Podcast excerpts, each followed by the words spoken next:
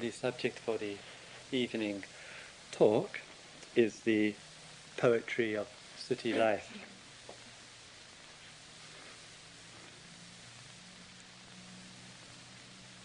I think it is quite frequently expressed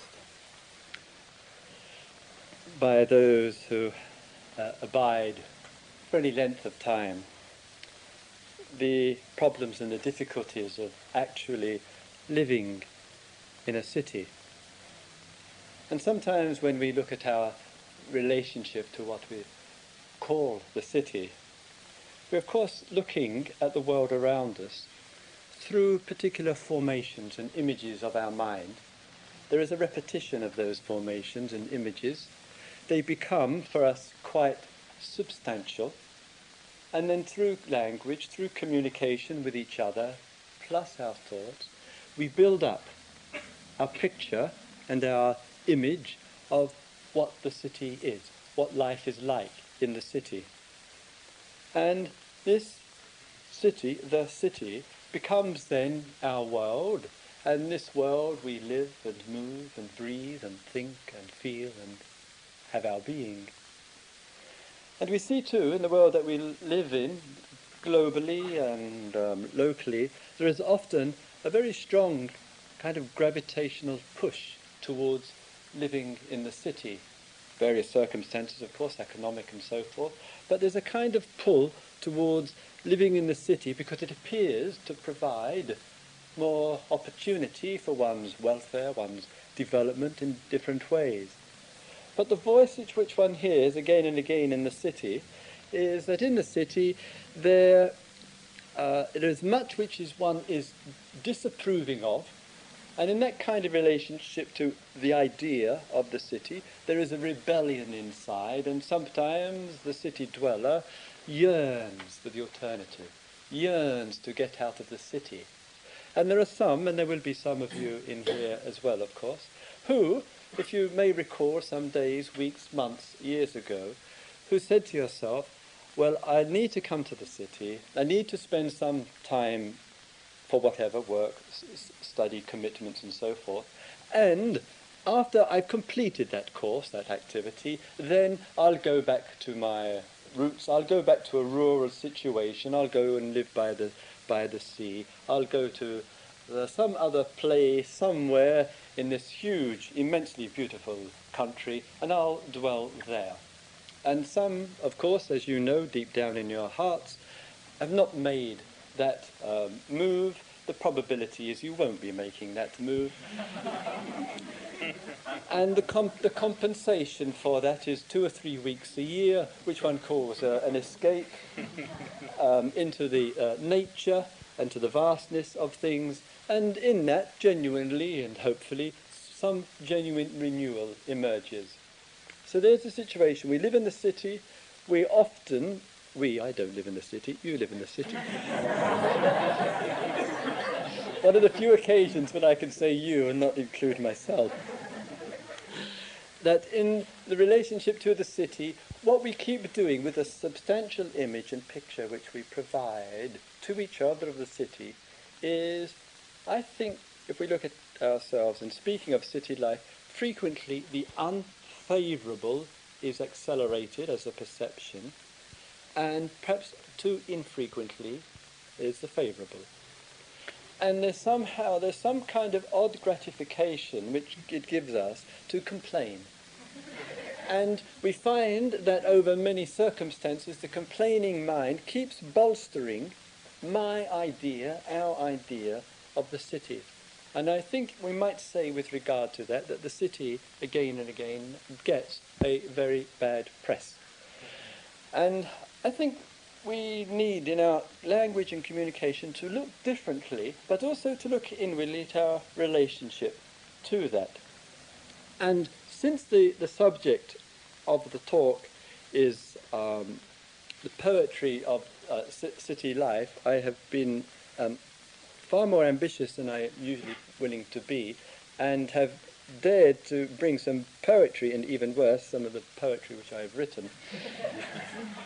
and um, just see, just with, re- with regard to that, and others of you who also uh, from time to time um, appreciate to let the creative impulse of poetry arise, I find for myself that I can write whatever, letters, maybe an article, story, or um, some material, preparation for a book, or whatever it might be, and feel uh, reasonably, acceptably comfortable with it. But there is something about poetry itself which I think most unfortunately has got elevated in terms of language into a special category.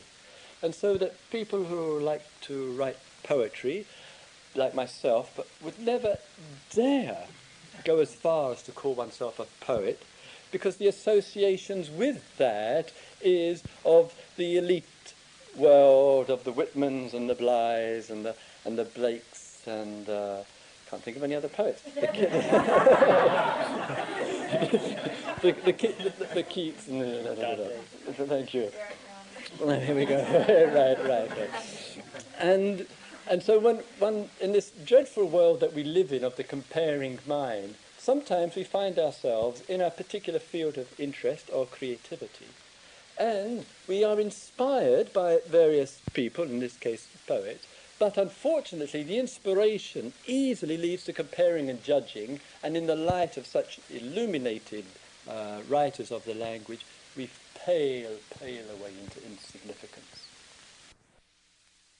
So I think in any kind of activity where there is inspiration, whatever field you and I may be working with, let's know the difference. Let's have the capacity and the clarity to distinguish inspiration and some of the unfortunate side effects, comparing and judging, in which most times, nearly always, we feel worse off.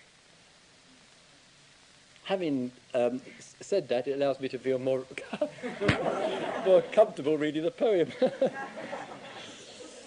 so in city life, c'est la vie. In city life, when, we, when the image which comes and comes to my mind and maybe to yours, that in city life, the view, the kind of image, both in eye and in ear, is one which, in a way, and as the Buddha has frequently pointed out this characteristic of human beings, is to look and to isolate. He speaks of this frequently, but to look and to isolate. Isolated in Nepali is called uh, nimitta.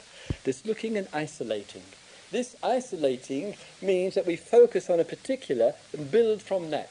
So sometimes we think city, city thinks in the way of concrete, straight lines, the streets, the traffic, etc., etc. So sometimes there is a movement inside of ourselves which endeavours to regard differently. Something spontaneously comes from ourselves, and one poem here I would like to, uh, if I may, uh, read to you with a small uh, contribution and something which I suspect and believe that many of you will be immediately familiar with. It's called I Walk the Block. Steel might of city ardour, of concrete matchboxes, with carved structures of sharp turning points, straight lines of parallel exhaust pipes, with traffic lights rotating clockwork orders. Purposeful paces clicking the sidewalk, left, right, left, right, turn, turn, turn, block of time to form cash point queues inside automatic doors and metal trolleys. Office furniture nailed in glass houses. Press Alt to choose commands. Help windows. Faint hum of fluorescent lights. Traffic smiles.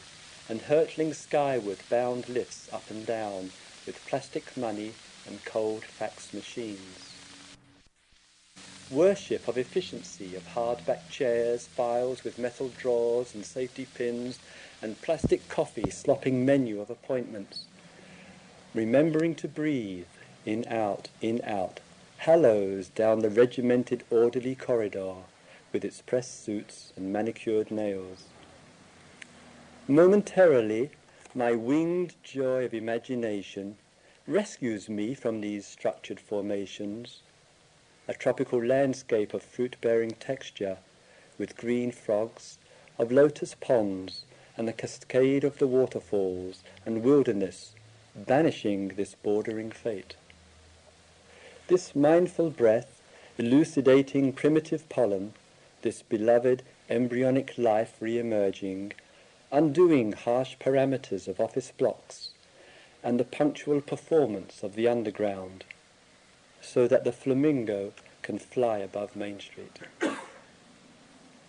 so sometimes our relationship, in our looking at our world, our city, city world, it's a rather narrowly, narrowly defined world.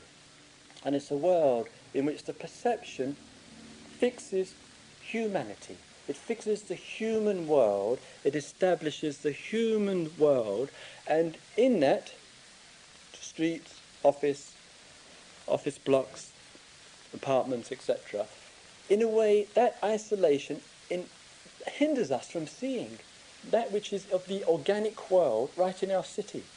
Sometimes that shows itself in that flourish of the creative imagination.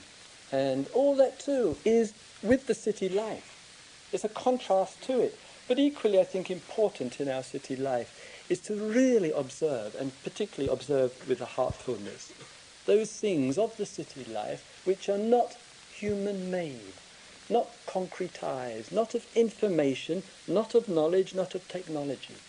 And if we neglect that, if we can't see that with each other, if we can't see that in our world around, I think we'll live in constant reaction, if not volatile negativity, towards life in the city. The city embraces much more than the image. So I say in the creative Im- imagination, let us notice that. Let us notice the trees in the park. Let us notice the plants at home and really give care and attention to that. Let us notice the, the lawns. Let us notice the, the night sky and the morning and the evening. Let's really bring that into our city. And so, so thus, as with the teachings too, each breath that we take in a mindful and heartful and conscious way, in a way, each breath that manifests, I believe, is a real reminder to some deeper roots. It's a real reminder of organic life, and that that too is as much the city as those severe, the severity of the straight lines, as the, as the accumulation of concepts and knowledge and all of its distribution. So say, when we breathe, in a way, we breathe life, we breathe light into this fixed environment that we've made together.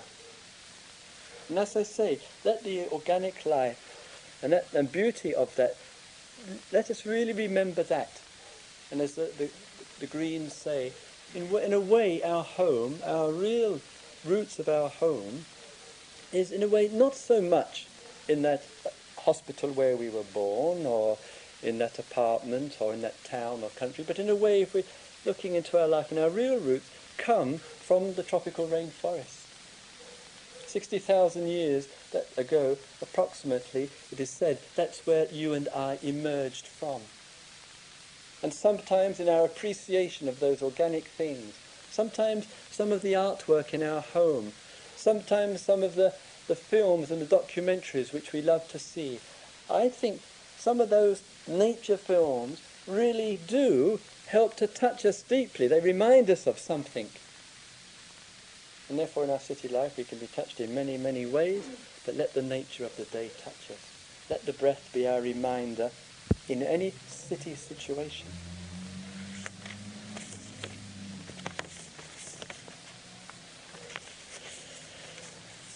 Sometimes when we are walking the block, of course, we are walking the block and the most familiar times may be in the morning as we leave our home, but also when we come to the when we come to the end of the day. But one of the things which is spoken of, of course, a great deal in the teachings, such as the teachings given here at the, the centre here and elsewhere, is the power and the importance of mindfulness. And sometimes, we say with mindfulness and with an awareness in life, what we see with mindfulness in a conscious way is that we're establishing a relationship. That's what mindfulness does. If one says to oneself, one looks at one's day, and from the morning that you and I wake up in the morning to the time that we actually take rest at night, if we say, as the teachings have said again and again for thousands of years, all things in life genuinely matter equally. All moments of life support and dependent on each moment. If all things are really worth a human being's interest and attention, from the most subtle to the most major, what's going to make that link? What's going to help show you and me that we care for all things of life? So the spiritual teachings have said again and again is be conscious, be mindful, and in that be caring and respectful to the ordinary and the everyday because it's worthy of our attention. Very important. It's worthy of our attention no matter what it is, but also because when we are conscious, when we are truly attentive to the ordinary and the everyday, we're on the edge of discovery. When we live blindly, mechanically, habitually, when we live as, of the as the servants of machinery, which we can easily do that, we'll never be on the edge of discovery. We are servants of the machinery.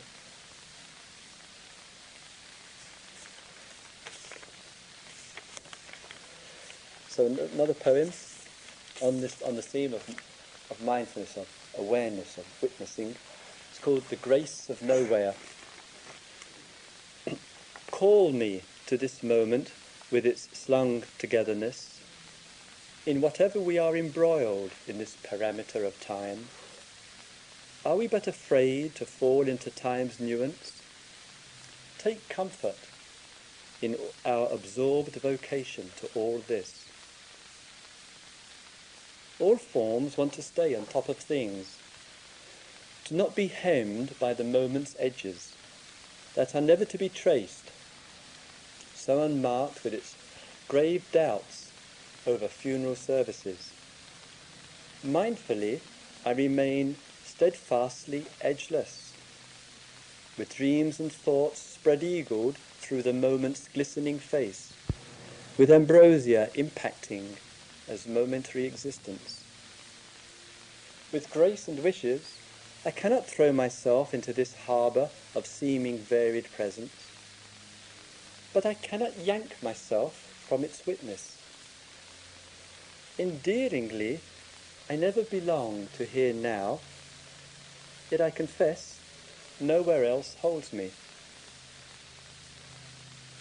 What is this delectable sweetness that leaves me nowhere, this unencumbered truth, this steadfast home, this timeless rooting that knows no relationship, nor engagement, nor disengagement, nor funeral service.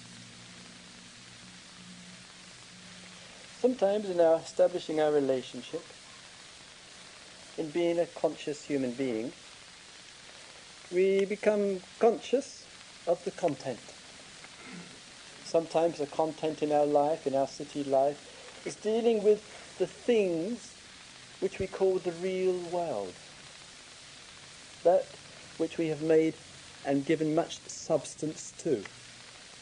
The relationship, or absence of it, the job, the career, the financial circumstances, the meditation, easily we give substance to that. And then we say, this is what it is to live in the real world, that which we've really impregnated with something which emerges from us. And sometimes this real world of this, and then this, and then this, it obscures a vision.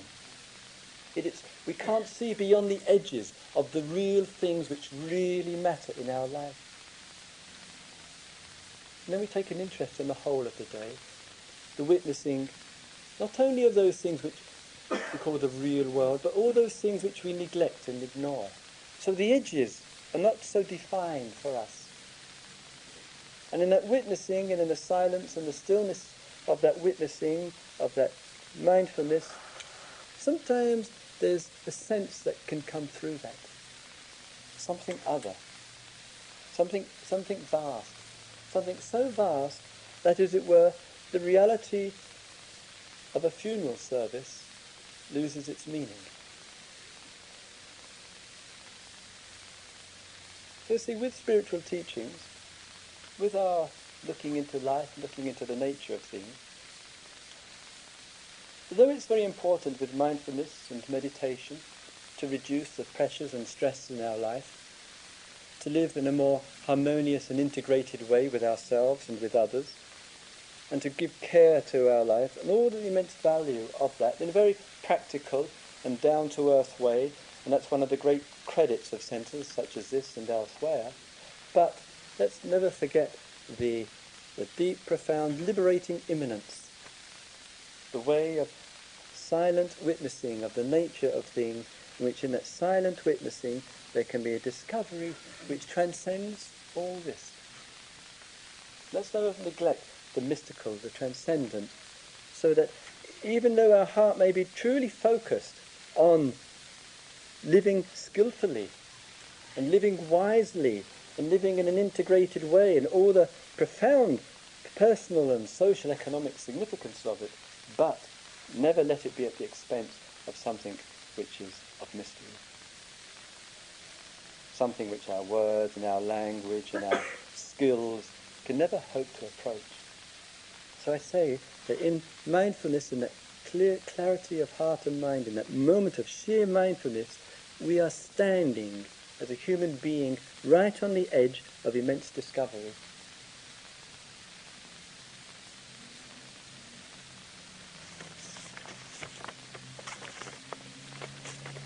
Sometimes when we're going, we're going home, wherever our uh, home home may be, and I think home, of course, matters a great deal to us, and like many many other things in our life, rather unfortunately in a way, with, with home.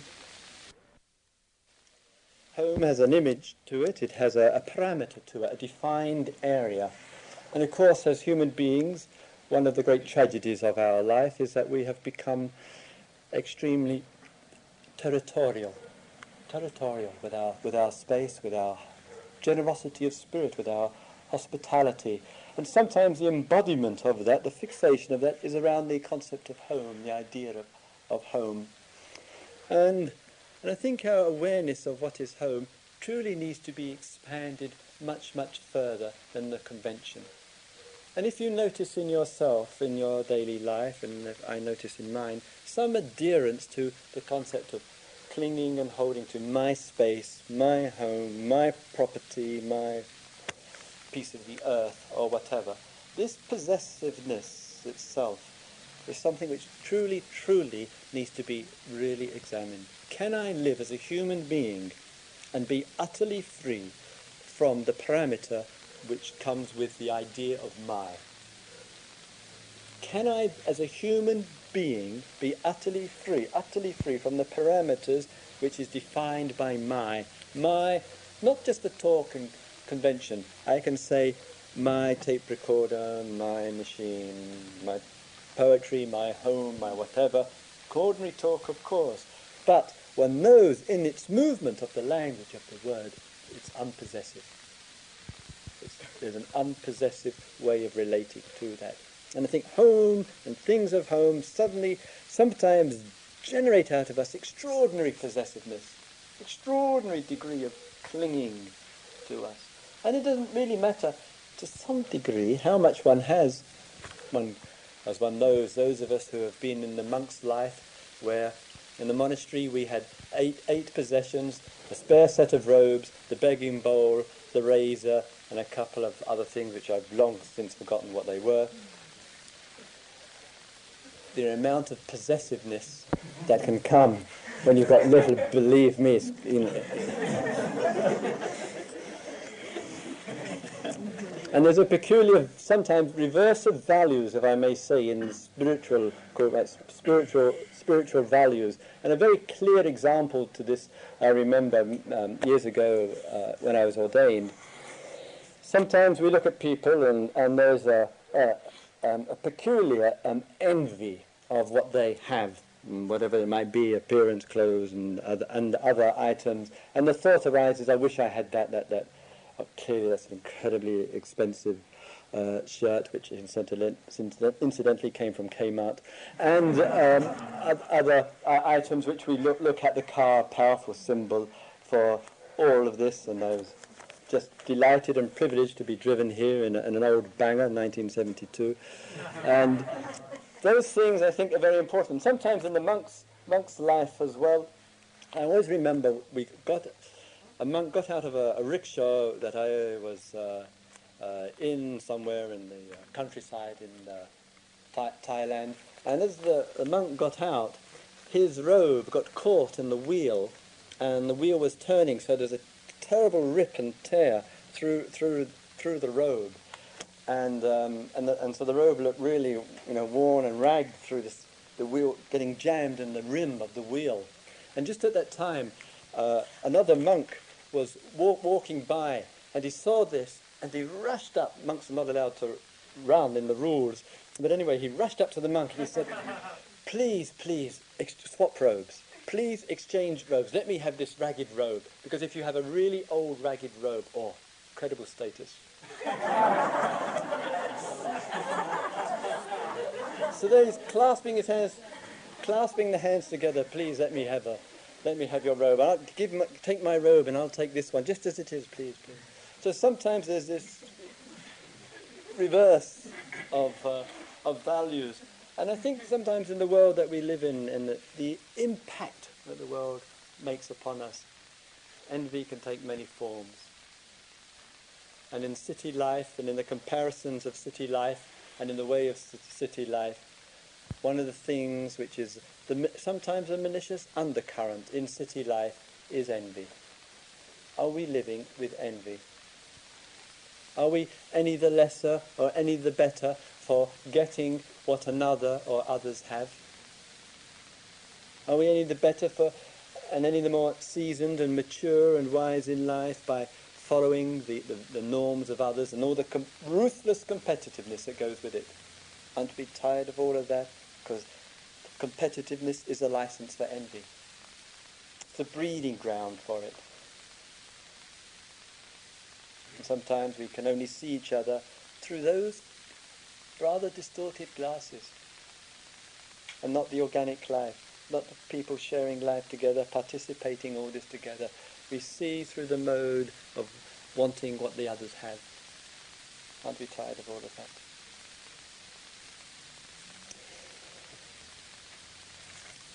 End of the day. We go, we leave home in the mornings, our day passes by and we come home at the, at the end of the day. How is the end of the day for you? What's your usual responses at the end of the day? I'll give a small example. Um, Amnesty International, which I, and I'm sure you do, love very, very much, and for their very important and profound work that they are doing on those who are deprived of the freedom of their day. I went to speak to Amnesty International at their international secretariat in London. It must be perhaps a year or two ago. And I spoke to them about dealing with stress, pressure, suffering, dealing with this exceptionally painful information and painful stories and accounts which come to them every day of their working day. And in that conversation, then we had some discussion and dialogue together afterwards, and I said, Let me please ask you the questions rather than uh, you ask me. And when I was asking those uh, questions, I asked them about the end of the day. And there was a kind of fairly unanimous agreement that they would get home, feel utterly burnt out, very, very tired, and having to deal with them, some of the most painful chapters of human history and human events. And then it, what would be quite typical to do would be to go home, and what happens? Walk in and turn on the television, put on the on switch, turn on the news, what is the news? Suffering. One suffering after another. And yet there's a peculiar kind of relaxation in that. And sometimes, and a number of you here, of course, are working in work and fields of serving other people and environment, animals. And I think one has to take great care and look at what happens when you are out of the role. No role has any permanence. It arises when the conditions are there and it ends. Liberation is, is freedom through the role, but freedom in the absence of it as well. And sometimes, in the absence of it, we just fall back into a habit pattern which doesn't serve our realizations and our liberation. End of the day. This working life of recycled brain cells, of intensive becoming of language formations, key twists, home, the rectangles and squares of desktop existence, dissolve into the leaves and trunks of pristine nature. The day's conventions have lost their meaning, following the space of paged memories, directives, home, opportunity for leisured stillness, a settling into the lucid shape of this armchair with its soft uprightness and unshakable steadiness. The brain function is stilled, measuring cells serving no purpose. A quietude enters the soles of the feet. Nothing enters this sanctuary, sublime rectitude, this public persona of serious authority rendered unavailable, void of existence, with quiet relief and subliminal appreciations, this substantial existence, this street mind, is quietly empty, with barely a shadow between the door and this hallowed spot. Masks of persona no longer stab this flowering silence, this otherness which cannot be fathomed, nor absorbed into busyness or serious mechanism of current theories and problem solutions. Joy mediates into this untoward presence with its endless landscape. From this still chair, this tangible embrace of non-persona, a smile fills the sanctuary and the double glazed windows open by themselves. I think our home and the circumstances of our home can really provide us with an opportunity, and I think really can be seen as, as, a, as a sanctuary, as a, a sanctuary in the real deep sense of the word of a sanctuary. And I noticed, both as, as a parent, as a person like yourselves who has a regular number of friends and visitors, that still within the context of all of that, there are still those times and those moments at home where there's opportunity just for that stillness of things, just for that quiet presence which our public persona and the authority that we have and the uh, obligations and commitments that we have actually all fade away and they have no real significance or meaning for us. They have lost their meaning in those times. And that loss of meaning in those times is very, very significant for human beings. So that we see the rele- relevance of meaning actualized in our life through role, and sometimes in the quietness of just sitting in the chair, doing utterly nothing in the sanctuary of one's home, that those moments, few minutes as they may be, are very, very vital for our renewal. And, and a renewal in a way, I feel, which is such that the image of the city isn't so biased and prejudiced. That we, we have no wish to, to be anti-city and to keep feeding that with each other. Because we see, yes, the limitations of city, but yes, we see nature here and too. We, we, feel, we feel the life here. We feel the throb of the people as they go to work in the morning and return home at night. And we feel a vibrancy there which our tight, strict concept of the city won't reveal to us because we're a, prim- a prisoner of the image of what a city is. And it inhibits a liberating seeing of it. And I think too, and I think one of the important things with the teachings, spiritual teachings, has, in a way, in our acknowledgement of our life, and we see that if we move outside of the parameters of the city, I don't mean physical terms of going away, we don't need to do that. Moving outside the parameters of our idea of the city, and moving outside of that, we might have the opportunity in our life to expand out the field to include the parameters of our birth and our death. What would it be, as the tradition has said again and again, to really look at the accommodating principle of birth and death. Here we are, you and I, we're living our life in a somewhat uncertain world, and there between is the fields of birth and death and the whole range of experience. So I wrote a poem, a little more um, personal perhaps than the other three but hopefully a poem which uh, in a way speaks for speaks for more than myself. And I think again with the mindfulness, with the activity of breathing as a direct reminder of organic life, that remembering to breathe in daily life is a precious thing to remember. We're remarkably skillful with our fax machines, not that I have one, but no doubt it'll be en route, and with, uh, and with our di- di- diaries. What are those thick diaries called? The, um, hmm? We yeah, get a glance. Yeah, we get a glance, pile fax organisers, etc. And uh, friends in California have been telling me that sometimes when a person loses her or his organizer, they get into such a mess that, that these days there are now the um, psychotherapists to deal with people who have lost their organizers.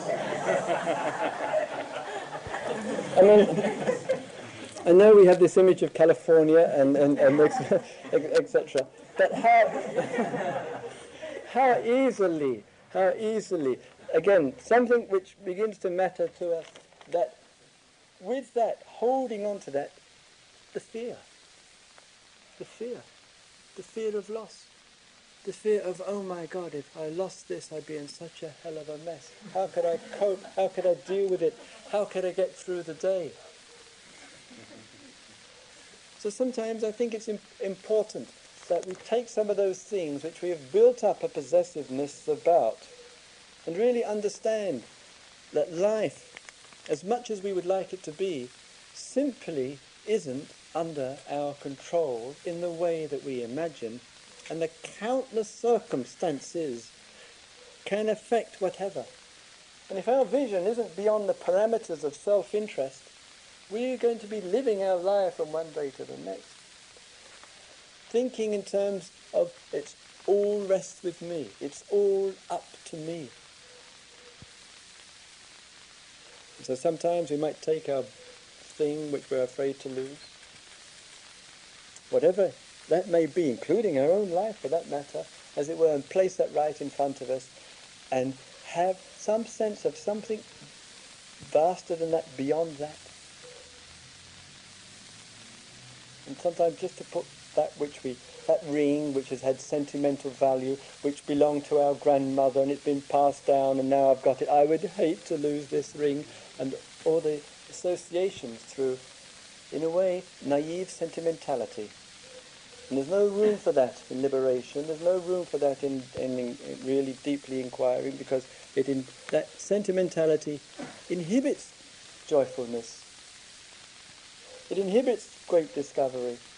And therefore, to live with the way things unfold in the world is a tremendous challenge to us. So much so, I would say, that in a way, our whole life has to be offered to the world.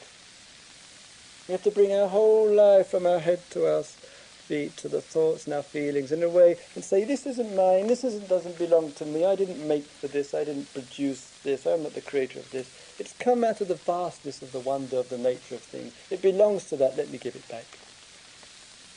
Let, let, let me not, not live with this mythology, it's me and mine. The last breath.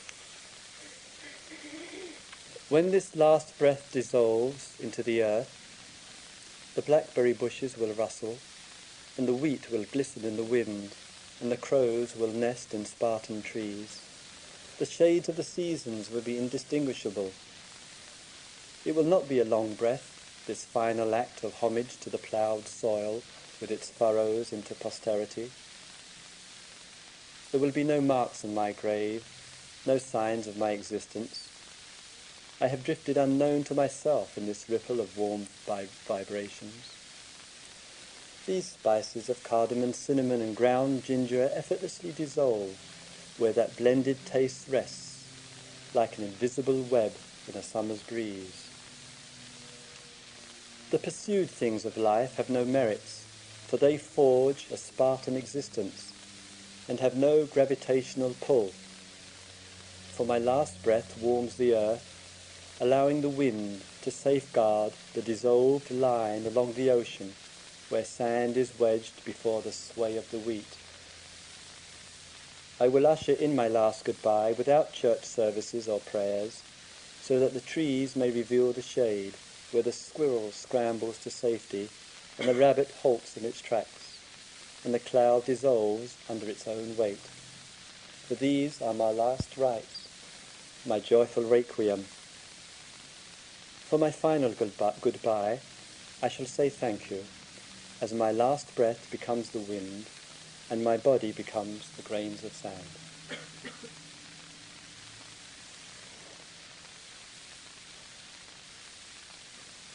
May all beings live in peace. May all beings live in harmony. May all beings live in peace and harmony. So let us have just a minute quiet, silent period together, shall we please?